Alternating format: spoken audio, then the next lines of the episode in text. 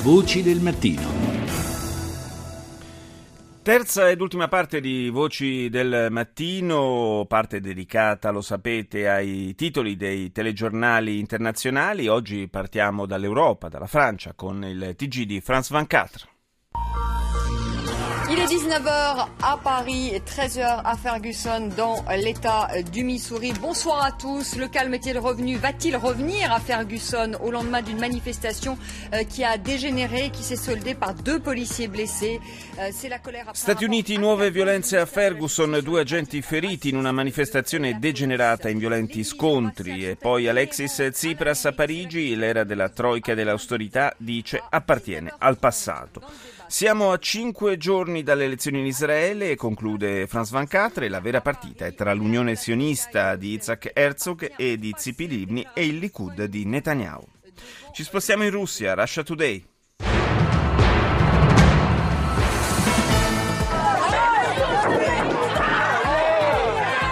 The US city of Ferguson's again on edge today after a peaceful rally against police brutality turned violent, leaving two officers seriously injured. La città americana di Ferguson è nuovamente in bilico, titola Russia Today. Una manifestazione pacifica contro la brutalità della polizia è diventata improvvisamente violenta e due agenti sono stati gravemente feriti. Scontro diplomatico fra Europa e Australia, vediamo come la minaccia di scatenare un'invasione di migranti sia diventata una nuova arma politica per affrontare le dispute fra paesi. E ancora il Parlamento europeo invoca una indagine internazionale sull'omicidio dell'oppositore russo Boris Nemtsov. E infine nel telegiornale in russo in lingua inglese l'ultimo titolo, mentre fallisce il tentativo di tenere una nuova sessione di colloqui di pace fra il governo libico e le fazioni rivali, vi raccontiamo, dice Russia Today, come l'uomo che un tempo era il secondo più potente del paese sia stato relegato in una sorta di limbo. Andiamo in Cina adesso con CCTV.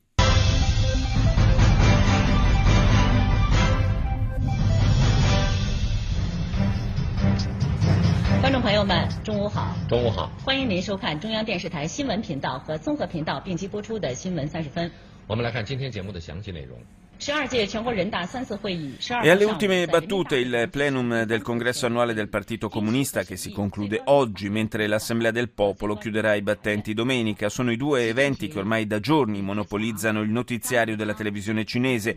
Fra i temi maggiormente trattati in questa fase c'è quello della riforma giudiziaria, con l'obiettivo di dotare il Paese di una legislazione più moderna. Il rappresentante di quella che possiamo definire la Procura Generale ha presentato il rapporto sull'attività attività delle principali istituzioni giudiziarie cinesi, soffermandosi anche sul recente caso di mala giustizia in Mongolia interiore. La vicenda ha fatto piuttosto scalpore in Cina, ce l'eravamo anche occupati in passato, riguarda un uomo che è stato giustiziato salvo poi scoprire che era innocente. La famiglia ha ricevuto un rimborso e i poliziotti e i magistrati che gestirono il caso sono finiti sotto inchiesta.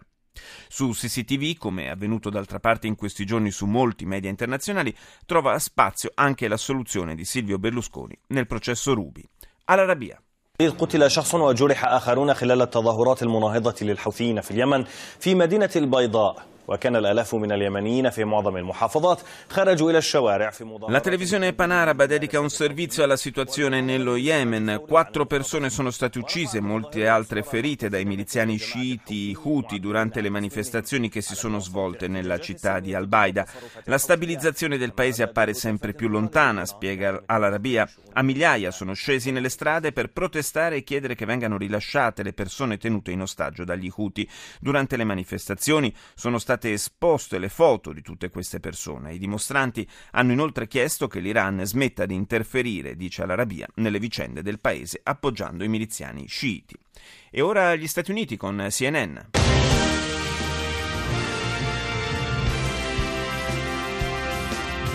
And we start the show this hour in Ferguson, Missouri. It's midnight there, and at this hour, crowds have cleared. But again, dozens of protesters gathered outside the police department today.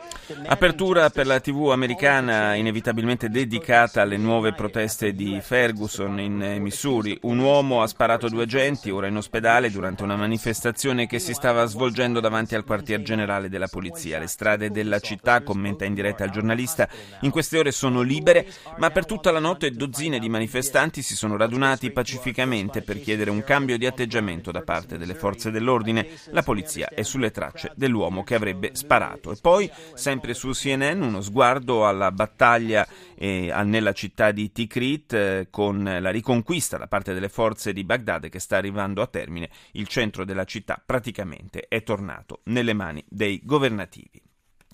Saluto il nostro ultimo ospite di oggi, che è il segretario generale della OSCE, Lamberto Zagnier. Buongiorno. Buongiorno a lei. Sono ormai sono passate diverse settimane, ci avviciniamo al primo mese di applicazione della tregua del cessate il fuoco in uh, Ucraina orientale. Eh, ci è sembrato un buon momento per fare un po' il punto della situazione. Eh, come attraverso la vostra rete di osservatori sul campo, come, eh, che sensazione avete della piega che stanno prendendo gli eventi? Ma nel complesso la tregua regge, ci sono ancora delle, delle, violazioni in un paio di zone attorno a Mariupol e nella zona di, di Donetsk, Orlivka, uh, però, però, nel complesso siamo abbastanza soddisfatti, stiamo uh, cambiando il, uh, la, la, il, modo di operare sul terreno, abbiamo suddiviso l'area in, in zone e, e quindi eh, siamo ora molto, molto, più presenti anche perché la situazione di sicurezza ci consente di avvicinarci di più alle eh, linee di contatto. Abbiamo visto movimento eh, delle, ehm, delle, armi pesanti eh, che si sono allontanate eh, dalle, dalle, zone di, di contatto e, e, ehm, in alcuni casi cominciamo ad avere anche accesso eh, ai luoghi dove vengono depositate e quindi cominciamo anche a eh, verificare eh, l'efficacia di, di, del ritiro di queste armi pesanti. Quindi eh, in linea di massima vediamo una, una situazione positiva sul terreno. Mm.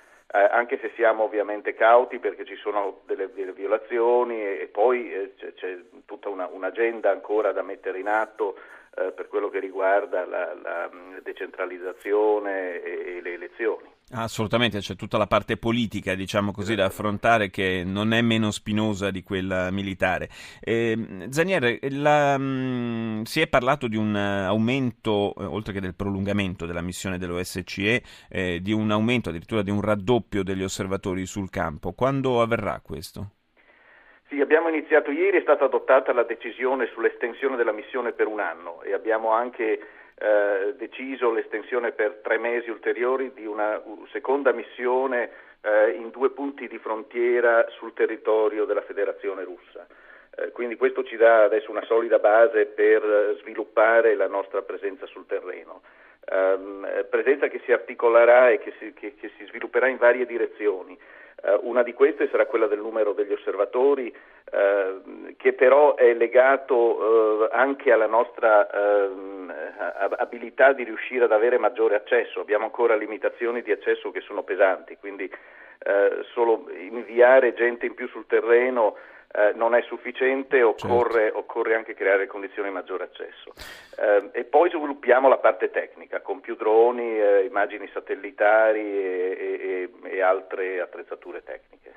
Non le sembra un po' una contraddizione che proprio nel momento in cui si cerca di rafforzare, di stabilizzare il cessate il fuoco e mm, si assiste effettivamente a un ritiro delle armi pesanti eh, da parte di entrambi gli schieramenti, si continui a parlare a livello internazionale della possibilità di fornire eh, ulteriori armi all'esercito ucraino? Direi che questo non è il momento giusto per questo dibattito.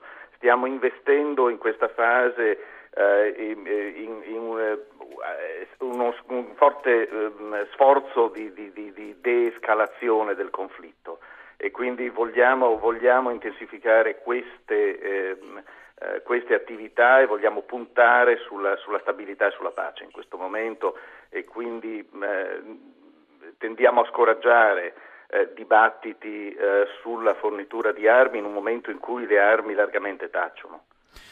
E certamente speriamo che continuino a tacere anche in futuro. Io ringrazio il segretario generale dell'OSCE, Lamberto Zanier, grazie di essere stato con noi stamani. Voci del mattino. Riprendiamo la carrellata dei TG internazionali, restiamo in Europa, Deutsche Welle.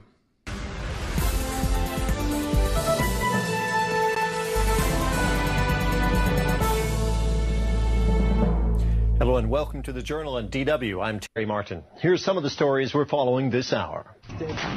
As Syria enters its fifth year of civil war, there's been no let up in the fighting there.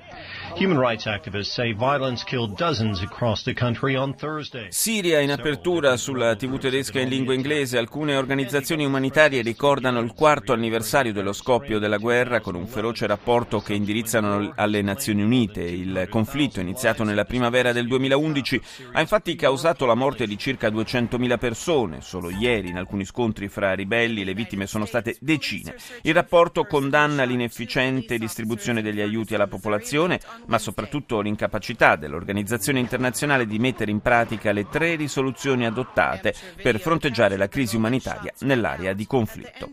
Si parla poi su Deutsche Welle dei disordini a Ferguson, la polizia alla ricerca dell'uomo che ha sparato a due agenti mercoledì notte. Un video amatoriale ha catturato proprio il momento dell'assalto avvenuto alla fine di una manifestazione che si stava svolgendo in modo pacifico davanti al quartiere generale della polizia. Ferguson è stata al centro delle polemiche per le eh, relazioni critiche tra poliziotti e afroamericani dopo la fatale uccisione di un teenager nero disarmato lo scorso agosto. Il procuratore generale Eric Holder ha definito la sparatoria di ieri ripugnante e ingiustificabile. Infine, un aggiornamento sulla tre giorni del ministro degli esteri tedesco negli Stati Uniti. Frank-Walter Steinmeier ha escluso l'utilità della lettera inviata da 47 senatori repubblicani ai leader della Repubblica Islamica dell'Iran a proposito del possibile accordo sul nucleare. Il senatore repubblicano ed ex candidato alla Casa Bianca John McCain ha commentato con asprezza il giudizio di Steinmeier. Torniamo nel mondo arabo, andiamo in Libano con Al Mayadin. الثالثة بتوقيت القدس الشريف الظهيرة من الميادين وفي عناوينها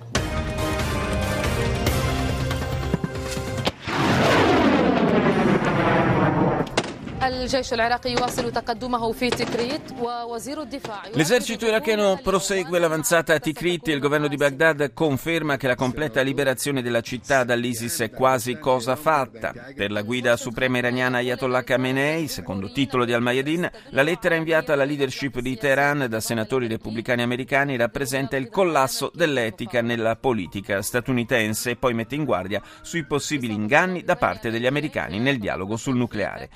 Feriti due poliziotti a Ferguson durante una manifestazione mentre il capo della polizia si dimette per gravi accuse di razzismo. Torniamo in Europa, BBC. Latest headlines from BBC News. My name is Mike Embley. The BBC has spoken to some of the foreign nationals who travelled to northern Syria and Iraq to join Kurdish forces in their fight against the jihadists who call themselves Islamic State. La BBC dedica l'apertura a una intervista a due foreign fighters inglesi, un ex militare e un commerciante londinese partiti per il nord della Siria e per l'Iraq con lo scopo di unirsi alle truppe kurde che stanno contrastando i miliziani dello Stato islamico.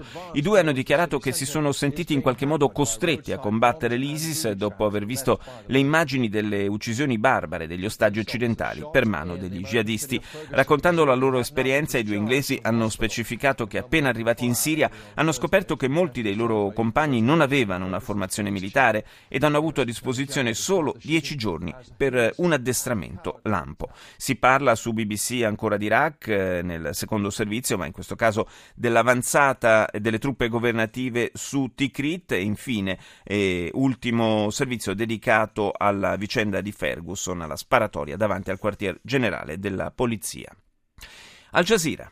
بعد استهداف أقباط مصريين في ليبيا كان على قوات الجيش تأمين كنيسة مارجرجس التي بناها الاحتلال الإيطالي في منطقة الدافنية غربية مصراتة Sulla televisione del Qatar un servizio dalla Libia, dalla città di Misurata, che è un'importante eh, comunità di copti egiziani, ha deciso di non abbandonare, nonostante le terribili immagini dell'esecuzione di 21 correligionari per mano dell'ISIS e nonostante la, la persecuzione subita, tanto che lo stesso presidente al-Sisi un mese fa aveva invitato gli immigrati egiziani a tornare a casa. Al Jazeera parla della chiesa di Margez Ghez, costruita dai coloni italiani a nord di Misurata, e di questi cristiani egiziani che non vogliono avere paura e soprattutto vogliono continuare a vivere e lavorare in Libia. Qui si riuniscono i lavoratori copti ogni venerdì per pregare e manifestare il loro culto e ogni venerdì arrivano anche le forze dell'ordine per trasmettere loro sicurezza e protezione.